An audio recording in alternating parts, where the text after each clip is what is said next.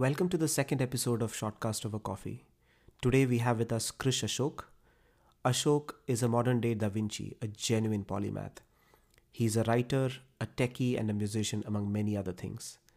He's most well known as the author of the book Masala Lab, where he breaks down cooking to its first principles and busts some popular myths about the process. This is episode one of my conversation with Ashok.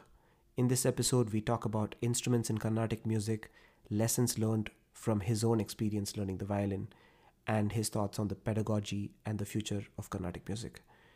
We did experience audio issues while recording this episode, and I apologize for that. But I hope the quality of the content makes up for it. Hi, Ashok. Uh, welcome to the podcast. The first time I heard about you was um, on Facebook.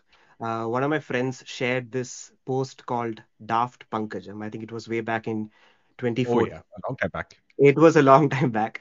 Um, so I I was just checking it out, and it was such a. I did not know about Daft Punk at the time, which is which is pretty funny because I think 2013 they were pretty popular, and I I heard it and I was like, wow, this is this is so incredible. Uh, it was uh, an entirely new dimension uh, that I listened to, um, and I asked him who is this person uh, because I had never heard your name in Carnatic circles. You know, I follow that that circle quite a, quite a bit. So he said that uh, remember this this blog called uh, Dancing uh, Doing Jalsa. Doing Jalsa, dan- uh, Dancing Showing Jilpa. Uh, yeah, exactly. Showing Jilpa. It's the same yes. person. I was like, wow, that is that is pretty crazy. Like, what all is he good at? So just just a just an anecdote of how I came to know about you for the first time, and then uh, and then I got to know about uh, Masala Labs and and so on and and so forth. So I would like to start off with uh, your musical journey. Uh, I know that you learned violin under T.N. Krishnan music. Yes. And also uh, the Lalgudi School of Music. Uh, why violin? Yes. I mean, from what I know, violin is such a difficult uh, instrument to start off with. Like the the learning curve is is pretty slow, and yeah. it takes a while before you get to start liking what you play, right? So why yeah. violin? Was it was it a parental pressure thing because yeah. yeah. well actually pretty much i mean you know my uh, my mother was uh, uh, in Canara Bank and uh, one of her colleagues was uh, uh, one of the Lalgudi family actually she Usha and her her son by the way is is Abhishek Raghuram right so so she was uh, she was my mother's colleague in Canara Bank, and uh, at office picnics and so on, she would just, you know, they would ask her to, you know, play the violin, right? And uh, um, and I think you know my mother tells me i don't remember now tells me that you had expressed an interest so i you know i made sure that you know she i sent you to the lalgudi school to uh, sort of learn right? Uh, but obviously i don't remember. I mean it was quite a painful uh, experience of actually learning violin for the first six or seven years right? Especially if you're a seven year old um, and again you have to keep changing violins every two or three years because you grow bigger uh, and you start off with a smaller size violin and then you have to learn all of that muscle memory again uh, so yeah, so it is. Uh, I guess it's probably a combination of uh, parental pressure and maybe desire, if you will. Uh, but you know, no regrets because I think you know, um, once you become good at it, you sort of recognize what a what a beautifully expressive uh, instrument and versatile instrument it actually is. Yeah. So in Carnatic music, violin is is pretty popular. I think it's pretty much an essential part of any concert, right? what is sort of the history and evolution of violin's popularity in Carnatic music? Uh, and one of the things that I notice is that unlike a lot of other instruments, like for instance, mandolin was was made really popular by U. Srinivas and U. Raju. Yeah, yes. We don't yeah. see a lot of Western instruments make their way into Carnatic music. Why violin? Yeah. How did violin become so popular? I think it, it goes a fair while back. I think uh, clearly during the British time, uh, Western instruments had kind of found their way in, um, and they were obviously um, the, the, the expat. I mean, if you will, the British, uh, the children of you know British people living here, etc., would obviously learn uh, violin and piano and so on. Um, and then the obviously some of that uh, some of the Indians in that sort of orbit obviously picked up that instrument, and then clearly uh, Dikshitar uh, is the one who sort of uh, while I'm sure there have been would have been many others, but he's the name that we kind of know now um, as the one who eventually uh, sort of adapted it to the Carnatic the style of uh, expressive uh, the melodic, the bends, and the and the sort of continuum uh, sort of sounds that you normally associate with uh, uh Carnatic music. Uh, and I think you know since then uh, we've we haven't looked back. And and purely if I think now purely even in a sound engineering standpoint, um, for the most part. at that point of time, vocalists were men, not not that many women vocalists, right? Um, and the violin has always been in the Western uh, tradition, uh, the violin is the female voice. Okay. Um, so the, the, the uh, in string instruments, basically the the double bass and the cello. The double bass is the baritone male voice. The the cello is the bass male voice, um, and then the the viola is sort of like the, the tenor, alto tenor, sort of uh, male, female, both, and then the violin is the female voice, right? So it spans the full range of the female voice from the the contralto to the soprano, right? The higher string, the E string. I mean, you're going to get pretty high. That's the soprano range. So it's the string instruments were originally designed to match exactly the vocal ranges of all of the different kinds of people in the choir, uh, right? And then the orchestra basically just over time. Uh, the human voice became less important. Uh, the, just the orchestra was largely just the instruments, unless it was an opera and so on. Um, so it's basically so you can sort of think that it's it's it's quite a natural fit, right? So if you have a male voice, um, having a female voiced string instrument just makes the whole thing sonically more pleasing and more filled, right? As opposed to just two male voices, right? So, uh, so uh, again, you know, purely from a frequency sort of a band standpoint, it's just a more filling experience right so which is why i think you know i uh, recently i was just speaking to i don't know if it was tm krishna or someone else you know, randomly in some twitter spaces or something i was like you know uh, have you ever thought about um, for now that we have women vocalists maybe the accompanist for a women vocalist ought to be a cellist because that would be the male voice that's an interesting thought because i've always wondered why yeah. is yes. like what is the difference between violin and cello you know they look the yeah. same uh, so they're just... basically just a one octave less. So oh, you play okay. a, one octave less. Yes. Okay. Okay. Interesting. Yeah. So did you get a chance to play professionally? I know you had a stint in the US as well. So I yeah I did. I mean till till my mid twenties I used to play uh, semi professionally. I mean in the sense that you know uh, always stuck to IT as a as a profession, and you know, in the US, it just used to. So uh, I had a, a, a, colleague of mine who was a, a Kumbakonam Rajappaiyar uh, student, and so therefore, you know, uh, we were a package deal for all of the people uh, in the US wanting to bring over Carnatic musicians. They wouldn't have to bring over a violinist and a guitar uh, and, a, and a mridangist, right? So that was a a nice combination. So for about uh, two or three years, we were just doing that. But yeah, but otherwise, I've I've never been a a major fan of the um, I guess in the sense that for me novelty is always important, and over time I I kind of got tired of the that sort of restrictive format uh, of Carnatic music. So so yeah, but otherwise yeah. So but in general, I think you know um, I yeah I grew up uh, for the first uh, uh two, two two and a half decades uh, largely just being uh, purely into Carnatic music. Yeah, I'm guessing you you are more of a solo violin performer, or you prefer solo performing more than accompanying Not, somebody. To be fa- to be fair, I think if you're a violinist, um, very very few people get to perform solo. Uh, you would have to be you would have to be a T N Krishnan or a Lalgudi or someone at that level uh, to be able to. So otherwise the audience there is no audience for a solo performer unless one is that popular right? Uh, so for the most part i think uh, so even even Lalgudi and, and T N Krishnan in their in the early part of their careers were accompanying artists for the most part um, so yeah so it, it, largely again you know that's also kind of what made it uh, relatively sort of restrictive because I think you know you're in general the concert etiquette does not allow you to be more creative than the than the vocalist. Um, and over time you kind of realize that look everybody is just memorizing everything and coming. There's really no actual improvisation happening um, at that level at least right? And so you you know over time. So but in that sense yeah so I, I largely grew up playing accompaniment but sometimes um, I would sort of play solo, but then you know use that as an opportunity to try new things that you know wasn't always popular, right? I, I would I would sort of you know maybe do a fusion with some Ilaiyaraaja stuff, and then you know the, the, the people wouldn't like it and say no no no you're not supposed to play that. Uh, and then and over time, you know, I eventually you know I began to sort of you know and and I, it might seem like a controversial opinion, but I think. Um, the amount of mus- pure musical, all-round musical creativity in some of Ilaiyaraaja's best songs, I mean, it's just far outstrips pretty much any great Carnatic composition you can you can think about, right? In every every sense of the word. Right. Uh, a lot of what we essentially end up calling classical music has nothing to do with the inherent class of the music. It has to do with the class of the people listening to it. Uh, they've declared that this is what is good music, and that's really it's it's it's a it's a subjective uh, choice than a truly just you know purely a musical uh, choice at that level, right? But yeah, I mean it's it's it's it's a classical form of music. It's a it's a beautiful form of music, right? I mean, but the the need to constantly glorify it as being somehow one level above film music and all of that, I you know over time I've sort of found it very uh, uh, hypocritical, if you. Right, and I feel like film music over the years, especially Hindi Hindi film music or Tamil film music, has done far more experimentation than than traditional absolutely, forms of absolutely. music. Because and it has also it has also been far more democratic. It's also been far more inclusive.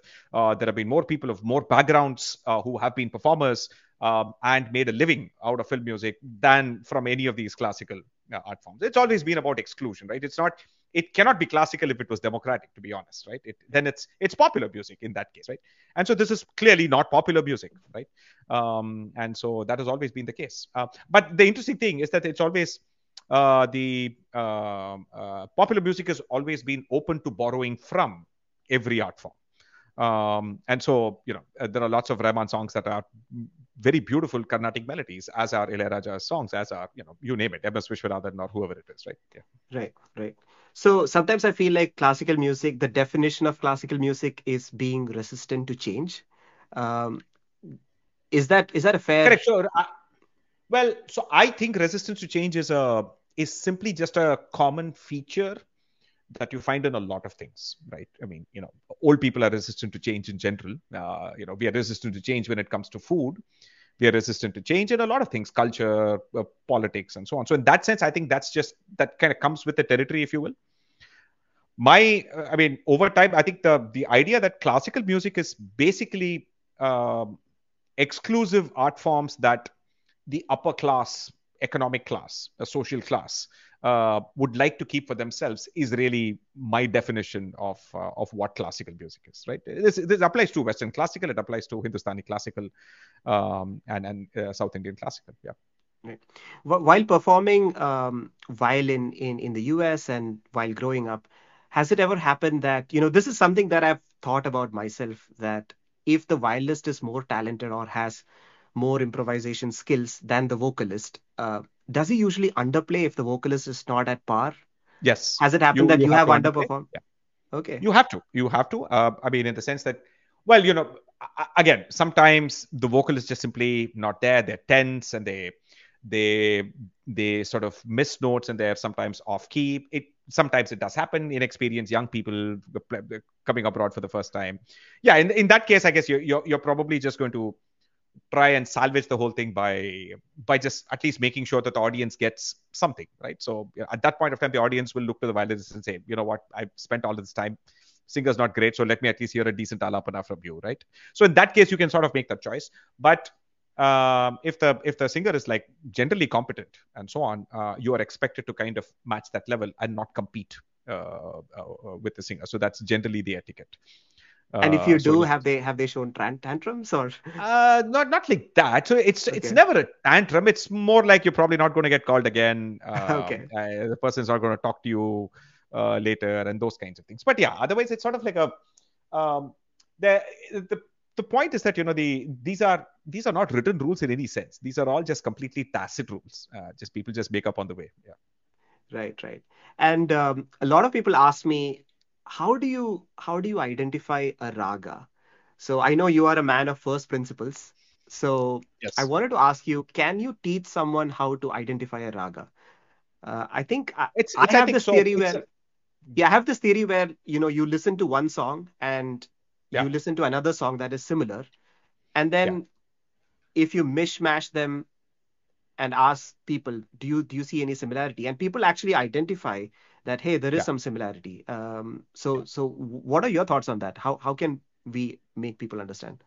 So the problem is that uh, uh, if you ask an instrumentalist like me and i'm somebody who plays the violin cello guitar and so on uh, somebody who's been playing instruments all my life right?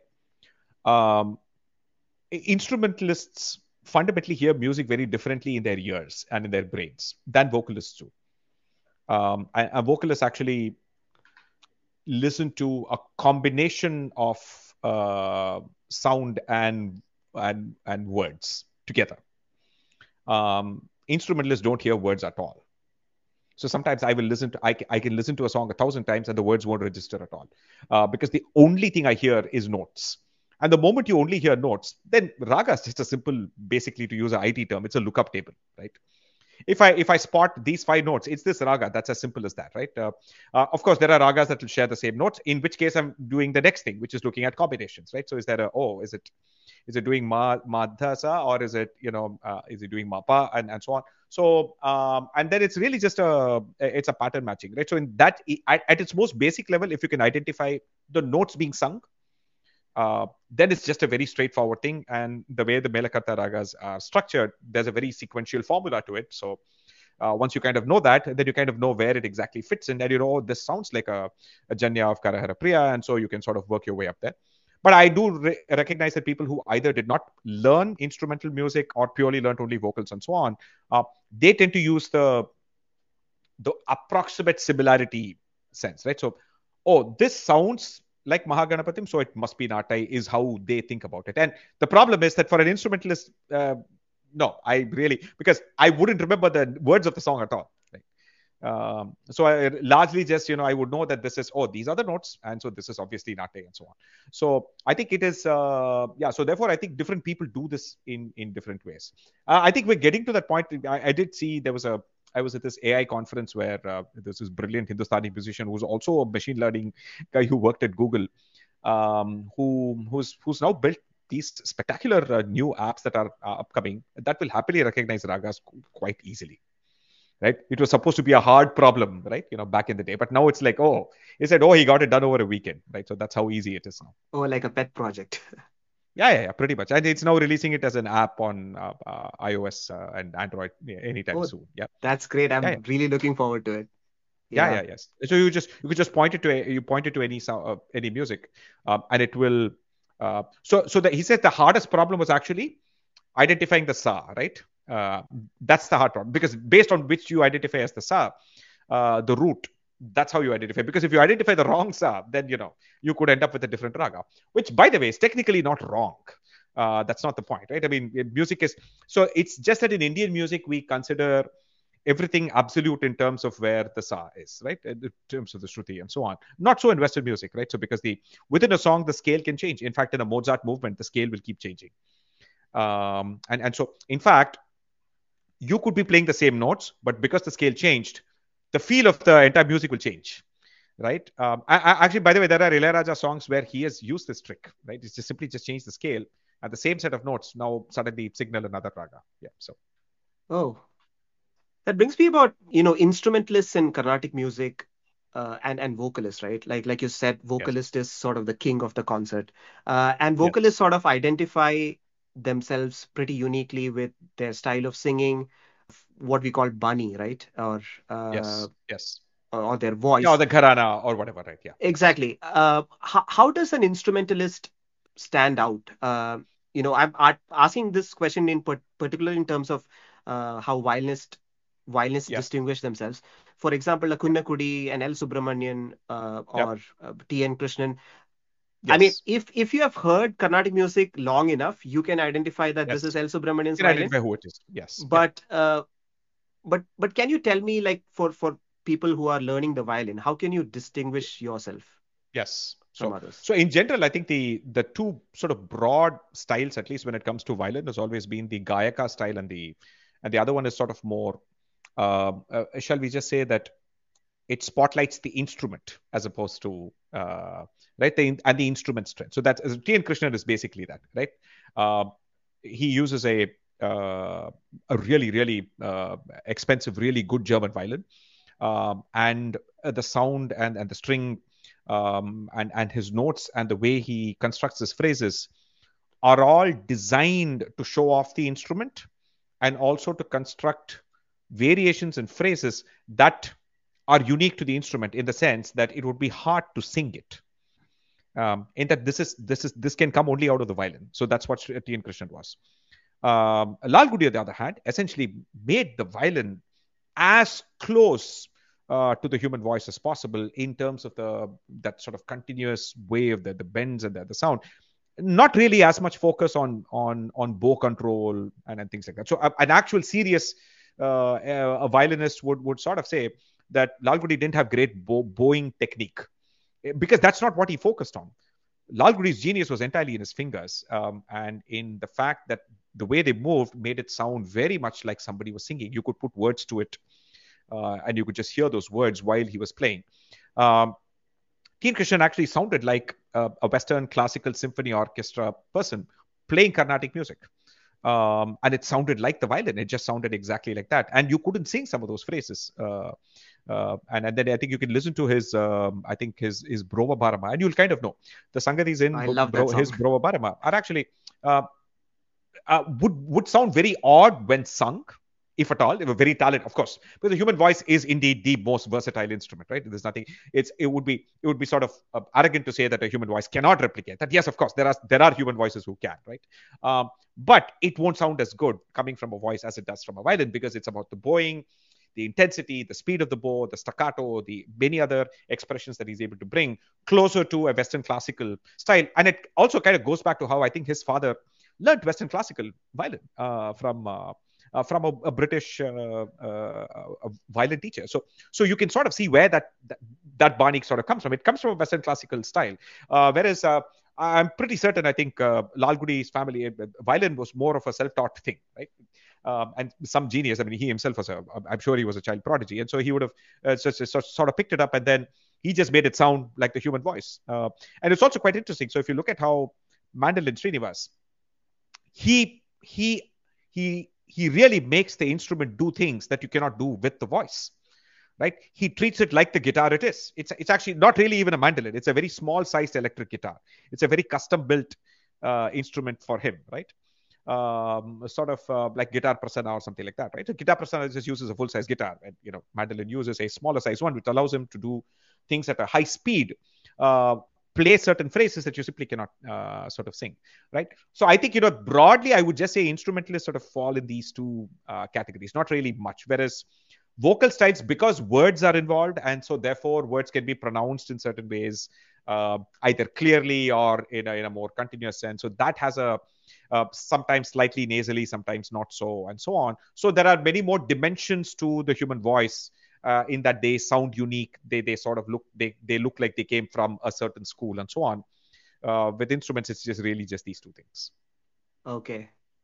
Yeah. So, any thoughts on um, the future of Carnatic music? Because one of the reasons why I'm asking this question is I see videos on YouTube with great presentation and production quality of Carnatic songs, like Agam. Yes. You have uh, people yes. doing bands, and they get millions of views, and it, it amazes Absolutely. me why why yep. uh, Carnatic music is not as popular outside of uh, yeah. you know the, the realms of South India. Uh, so is is that the future? Like good packaging, good production.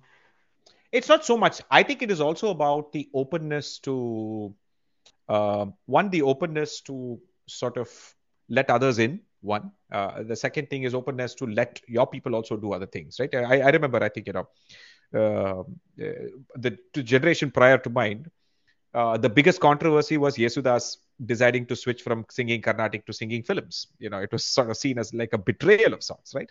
Um, but yeah, but in my generation, everyone from Unni Krishnan to everyone was basically doing both.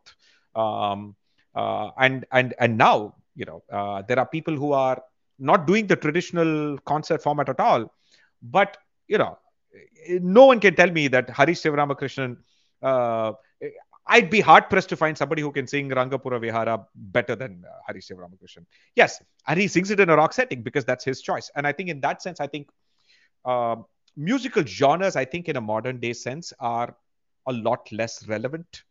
Um, in in in a time when content or concert experiences or music or art experiences were very limited um, and you had to wait for the season to go see someone. Uh, TV, you could barely see something. Uh, once in a while, you listen to something on radio and so on. To the time where we people are listening to streaming music, uh, music of their choice, 24/7 while they're commuting. so we live in a, a, an age of abundance, and in an age of artistic abundance, I think genres actually are meaningless. Um, right? So you know there is like the, the one of the things that recently went to number one before being banned and taken down was a completely AI generated song that featured The Weeknd and um, uh, I think one Drake. Drake right? Yeah, yeah, yeah, Drake and The Weeknd, right? Um, they didn't even sing it. So, so I, all I'm saying is that I think we really need to rethink what the genre itself means. If you think the genre comes along with a ton of baggage, a ton of these rules, a ton of concert settings, a, a style, a specific set of rules, um, and membership criteria, and so on, that will remain. There's no doubt. I, I think the, the, the music season will will, continue to happen, um, but don't expect it to get like you know the 100 million uh, YouTube views, if you will. Right? I, I think that's going to be uh, essentially you need to be able to target a larger audience of people by packaging it in ways uh, by combining it with other genres that have larger audiences right you know so i would actually say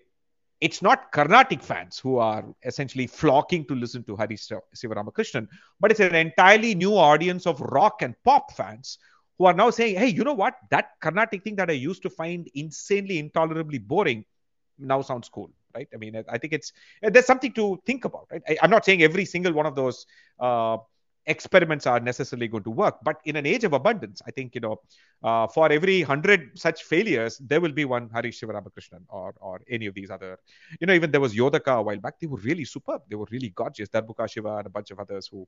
Uh, a lot more. It wasn't even like hard rock. It was like very acoustic instruments, a very almost a post rock equivalent of Carnatic, right? Post Carnatic almost. Uh, very beautiful, very properly sung Carnatic music, but set in a very sort of acoustic indie band setting, right? It wasn't like loud and uh, it's the sort of thing that you know even even somebody like my father would absolutely enjoy it and say this really sounds nice. I, mean, I have no complaints right? You know it's not it's not like rock and there's uh, i don't have that association of all that blasphemy and all of that long hair and all of those you know, drugs and all of that you know. I, I can still sense devotion and all of that. So i think there's going to be a spectrum of this. So in that sense i think genres are largely meaningless uh, in yeah. today's context. I think even shows like coke studio and music mojo absolutely uh, they have played absolutely. a quite a big part.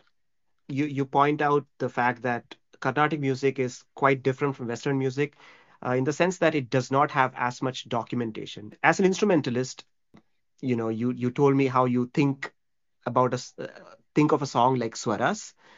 Yes. How does how does not having documentation help train? It's very hard. Uh, so it's it's quite fascinating that the textbooks we still use for Carnatic music were all written by this one gentleman in the 20th century called Professor Sambamurthy, and that's it. Okay, there's no other version, nothing else, right? For beginner, uh, Varnam, and that every one of those things formalized and written down first by this guy. Right, e- everything before then was orally transmitted, right? Um, and and by the way, this isn't unique to music. This is unique to Indian culture and history in general. You know, we didn't write down the Vedas, okay, for two thousand years, right? We roughly believe they were, you know, uh, 4,000 years old. But the that the oldest written version of the Vedas is like 500 AD.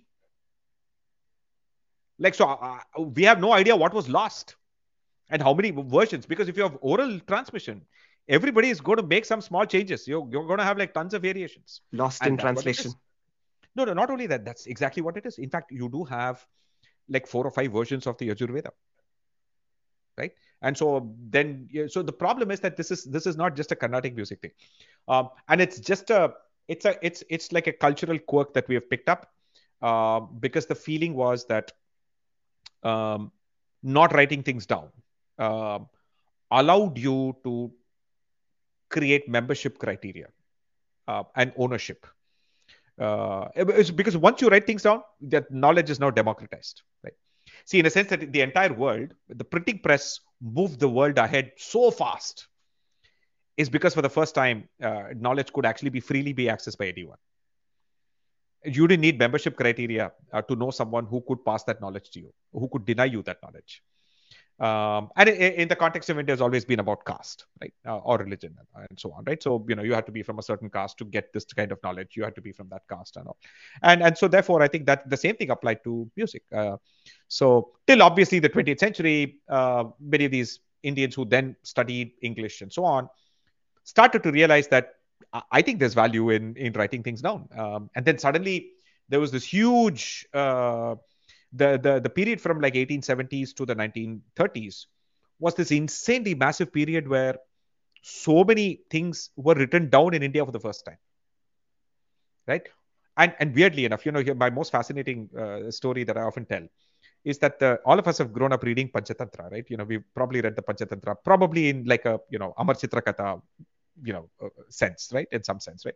Now, the Amar Chitra Chitrakatha is an a simplified adaptation of, you would think, Vishnu Sharma's original Panchatantra. It is not right? Because what you see as Vishnu Sharma's Panchatantra in Sanskrit is a 16th century Sanskrit translation of a Persian version of Panchatantra. And the Persian version was a translation of the original Panchatantra from thousands of years ago. We never wrote that down, but the Persians did. So we got it back from the Persians. Oh, very interesting. I've heard the same yeah. about yeah, yoga exactly. as well. Uh, the exactly. yoga that we so you know... see you see this everywhere, right? Yeah. yeah. So in fact, I wouldn't be surprised if somewhere in Afghanistan or Uzbekistan that there is somewhere there's going to be some scroll we find which has the original Rig Veda somewhere, and all of a sudden we'll realize, oh, whatever we've been learning sounds nothing like it, or or is or is significantly different, right? Uh, and so, so uh, my, the point I'm trying to make is that the the the lack of documentation is just a is just a feature of Indian history. It's I I don't want to judge it one way or another, but uh, it is it is in a sense had the larger impact of people generally uh, having a more fluid idea of of many of these things religion fluid idea of music fluid idea of that and so on right uh, and people being comfortable uh, uh, with contradictions. Right, the same epic will say two different things, and people are completely okay with it, uh, and and so on. So in that sense, it also gives people from this part of the world the ability to, for instance, apply the rigorous idea of Newtonian mechanics to launch an ISRO rocket, but have absolutely no problems conducting a homam or a puja before uh, uh, before it launches. Uh, and not f- whereas a, a, scientist in nasa is is almost culturally expected to be an atheist because there it's either religion or science. You can't have both right? But because here here it's because there are two books right? And here everything is sort of fluid everything is in flux you you can absolutely be an iit professor in physics and also believe in astrology. It's perfectly fine right? Um, so in that sense i think there is a certain fluidity to that uh, the way we think about this and the way bhakti is and where the way these songs are written and so on. Obviously i think that's worth appreciating.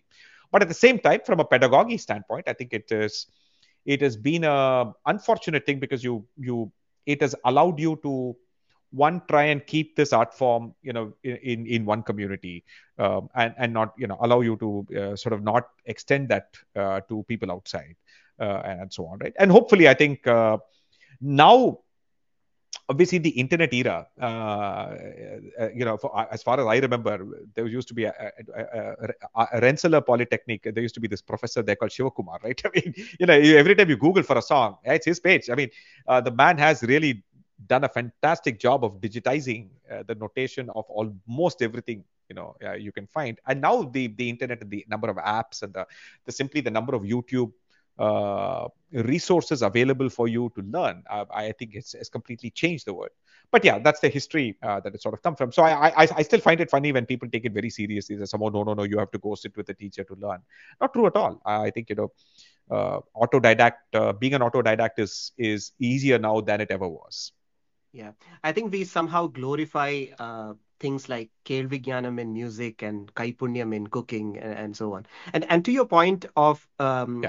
Amar Chitrakatha. I think it's it's pretty similar with yoga as well. I mean, I recently learned that Absolutely. whatever Absolutely. asanas that we that we know of today was written by yeah. this one sort yeah. of a court person in in Mysore, Pattabhirama Jois, and yes, he was the yes. only person who documented all these asanas. Yeah. And yes. the Sanskrit so even, name, even, yeah, exactly. So there are so many. Even you know, some of the things I remember were growing up, Vedic mathematics, that all these other fancy things. People don't realize they were written some hundred years ago by some guy. They had nothing to do with right. the Vedas. Okay. Right? Um, it is just that, but because people don't re- realize that nothing was written down in the past, it was all orally transmitted. which is astonishing in itself. I mean, you have to give that, right? I mean, Yeah. uh, uh, the, it's an astonishing feat of memory and uh, and and so on. It's uh, yes, amazing. But yeah, but it wasn't written down. It wasn't printed. Yeah. That was the end of episode one of my conversation with Ashok. We'll be back with episode two soon. Till then, peace.